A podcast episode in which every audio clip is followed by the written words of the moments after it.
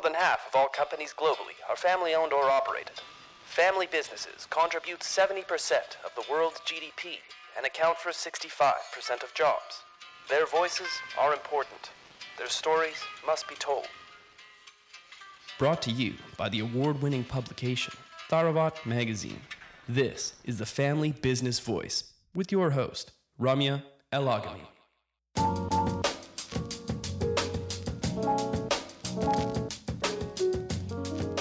Woods Coffee, commitment to quality and community. Kelly Spiker considers herself a second-generation coffee entrepreneur.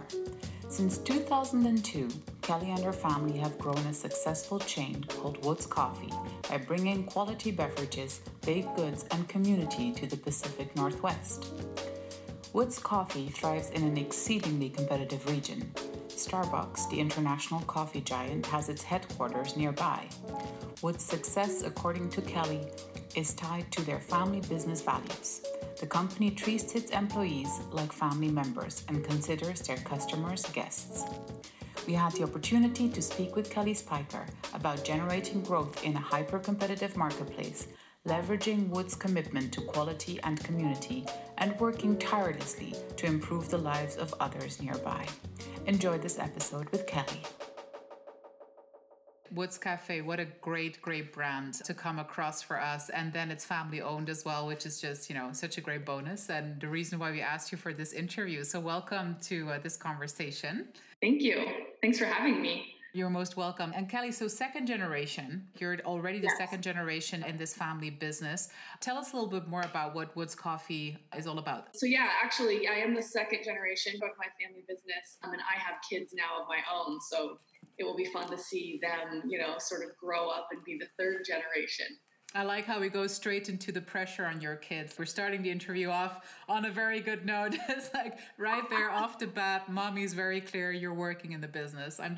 I'll make sure your kids read this later on. And actually my husband and I work in the business, so they're surrounded by it all the time. So we started the business when I was 17 years old. So my family, we moved up here actually from Southern California when I was 9. So my parents moved us all up here. We moved to a farm that was 45 acres and we moved from the city. So it was quite the shock. And then my mom homeschooled all of us, actually our whole lives. So me and my 3 siblings were homeschooled and we lived on 45 acres. It was super great life growing up here in Washington and we had a lot of fun.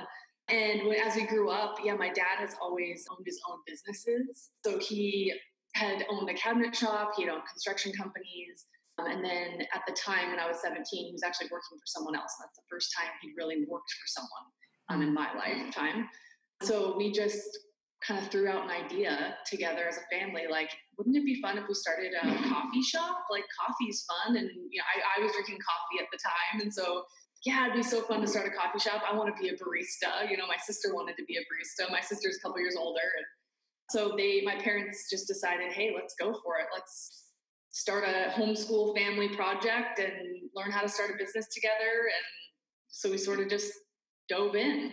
We actually knew nothing about coffee when we started 17 years ago. Okay, I just love that random conversation transformed into such a successful business because you guys went a long way from that first coffee shop. You guys scaled massively. So can you tell us a little bit, give us the facts and figures of what the situation is today because this sounds like a mom and pop sort of like a situation, but we know this is not the case anymore. So tell us more about where you guys stand today.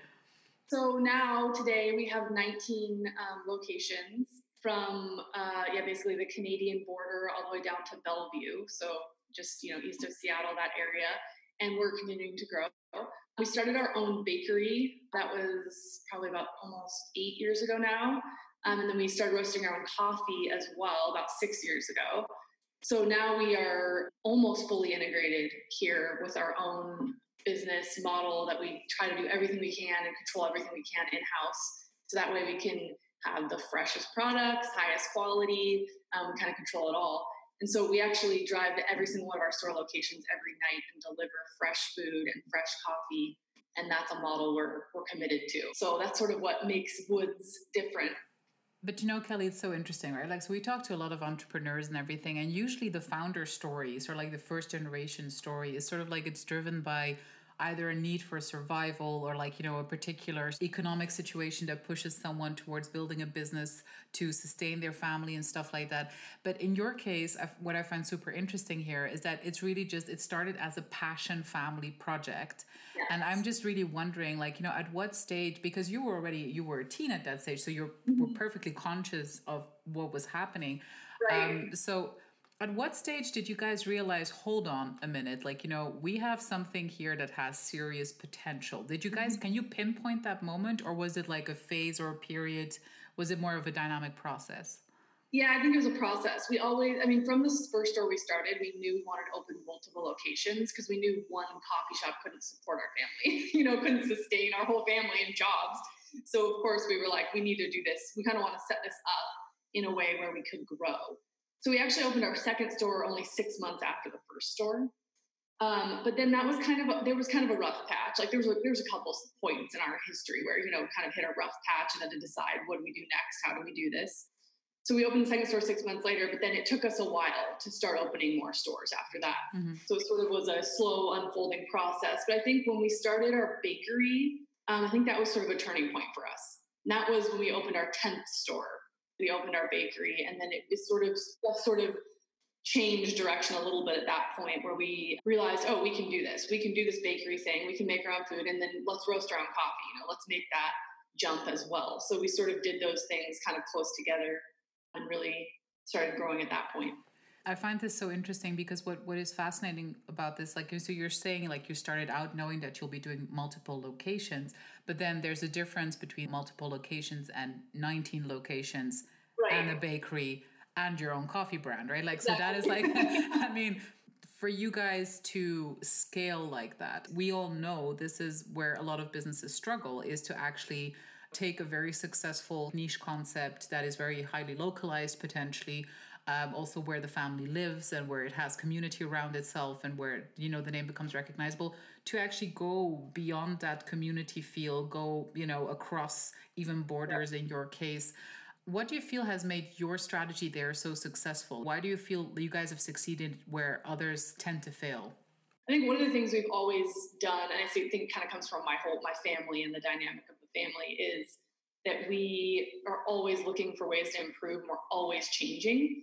We're never stagnant. We're never okay with being stagnant. We're always looking ahead, what's next. And we're never okay with where we're at. So we're always looking at, how do we continue to be innovative? How do we continue to grow? How do we continue to get better at what we do? We've never arrived there. So that's in our culture now. It's with all of we have 300 employees, and that is something we work really hard on, is the culture of our company and what it feels like to work here and be a part of this, and that we want to continue to grow and be successful. So we have to continue to like fight for that. It's never going to just happen. And culture, I love that you mentioned culture here, because such an important ingredient, as we all know, right? Culture, aligned values, etc.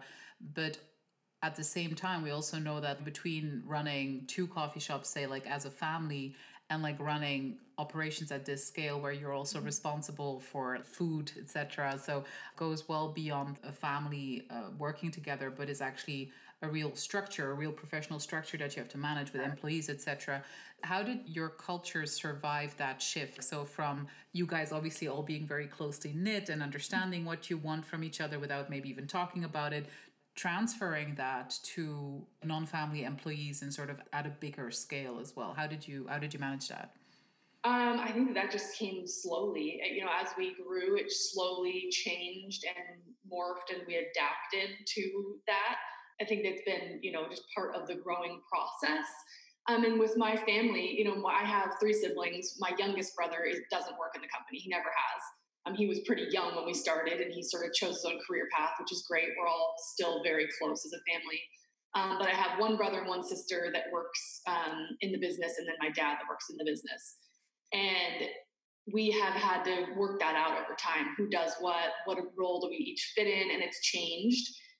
Some of us have come and gone as well, kind of done other jobs, come back into the company. So we've sort of just taken it, you know, one step at a time, and we try to be as open with communication as possible and just foster that culture as well of let's talk about things. If something's uncomfortable or needs to change or needs to be different, if we need to bring outside opinions in and not just have it be family, we're just very open and honest with each other. And then we move past differences quickly. I think that's kind of how we've done that and then brought others into it. And we just continue to keep that channel of communication really, really open. So living it by example, really setting an example to everyone. But so you scale, but also you were providing a service that at the time when you guys started out, actually there were a few big chain names that actually were growing quite exponentially also internationally, right? Like, so we know that the Starbucks coffee story took off around the same time in a massive way, not sharing a lot of brand equity with anyone else really, and taking up a lot of real estate in many cities around the world, and also setting a sort of a standard, I guess. So, and you guys were like a little bit early in the game for coming back to this sort of like very sustainable niche kind of a feel, right? Like to the coffee shop. Whereas now we see that emerging much more again. Like, you know, we're back to that Woods Coffee feel, as if I may call it that right now. So let's just trademark it, right? Like it's a Woods Coffee feel. Sounds good. So how was that for you guys to watch though? Like, you know, while you were doing it, to see those big names take up so much of the market share. Was that discouraging, or were you guys like really convinced of what you were doing and the way that you were doing it? Just if you can tell us a bit more about that. Yeah. So, well, one thing, even with Starbucks, I mean, we've looked at them as if they didn't exist, we wouldn't exist. Because they educate the market on, you know, all the coffee world, that it was born out of that. That's the reason we can exist. So we always look at it that way. And yeah, I think there still is times where we question that and what makes us different. Why are people going to come see us versus going anywhere else? But we've always stood on people first. We're all about service. So, you know, we don't call them customers. We call people that enter our store guests, because we truly want to welcome them into our space. We want to give them above and beyond service that they don't get anywhere else. And just really have that be that connection point with people, have our stores be a place for community to gather. And then on top of that, we want to serve the best quality product. So our coffee is, you know, roasted fresh every day. We don't serve coffee off fully automatic machines. We still pull shots. We still train our baristas in the art. And then our food, we make fresh every day in our bakery and deliver it fresh to our stores. So we're hoping all of those things are the difference, that we continue to do those better than anyone else, so that people want to keep coming back to Woods. But really, it goes back to people. The people part is the most important part. And the people part, but also like you guys continue a very strong and very, very clear philanthropic strategy that you have, that has won you guys an award about 2 years ago, I think. And so you already have a business model that emphasizes sustainability and all of those things. So what makes you go that extra step towards charity and philanthropy, where you say like, okay, well, we can do more? And how do you as a family define that strategy? How do you find the right projects that you want to be part of or that you want to create? Yeah, that's actually really hard. You know, we get so many people coming to us asking for even coffee donations, to be honest with you, coffee donations and money and all the things. And of course, we want to support as much as we possibly can, because that's just who we are. As a family, that's our heart, is to help and serve and do whatever we can in our community. So we sort of set out with this model, though, with Woods to help children. So we do as much as we can with schools and children in need. We partner with different organizations in our communities. We sometimes, you know, once a year we have a day actually dedicated with one organization that helps kids. And we give free drinks away to anyone that makes a donation. We also like everyone that comes into our stores to be able to partner with us in those things. So that's something we've really tried to do, is connect the community with things that maybe they don't know about. So they might not know there's a need. So we also try to use our stores as a way to kind of catalyst to let others know as well what needs are in the community and how they can help as well. We also give away a lot of coffee. So we just have fun with giving away coffee, supporting whatever we possibly can in our communities. We have a significant partnership here in Bellingham with Western Washington University. We have actually a coffee in our stores. It's called Viking Blend. Western Washington, their mascot's Vikings. And every bag of that sold, $1 of that goes towards scholarships. And we also are just very involved with the college there and the campus and what we can do with that sort of thing as well. So we try to do a lot, can't do everything, but we really try to do as much as we possibly can with the resources that we have. And yes, that's always been our part of our mission. We're so grateful for this case study and showing that, it's possible.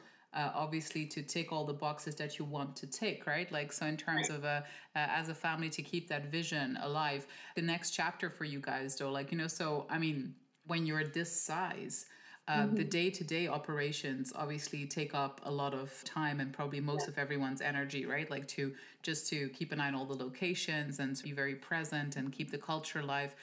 Do you guys have time to speak about the vision for the future? Are you all very clear as to where you want us to go next? Is it more locations? Is it more brands? Do you have a clear strategy 2030 or something ahead for Woods Coffee? But yes, we want to continue to grow our store locations. Yeah, we want to continue to grow in this sort of area down south, into Bellevue area and everywhere in between. We actually are hoping to start opening more locations per year than we have done in the past couple years. We've worked hard to set up a good structure here at our home base, and we want to now hopefully be opening at least 2 to 5 stores per year and really just sort of go after that a little bit more. We've sort of opened maybe one to two stores per year in the past. So our next steps that's more immediate, but that's our next steps at this point. Right. And then on to coercing your children into the business. Exactly. That's going to take time and energy and time. We wish you luck, Kelly, with that one. Yeah. But no, so excited to have spoken to you though about this wonderful family business. Thank you for listening to the Family Business Voice. Subscribe to our channels now on iTunes, TuneIn, Stitcher, or Spotify to be notified of our weekly episodes.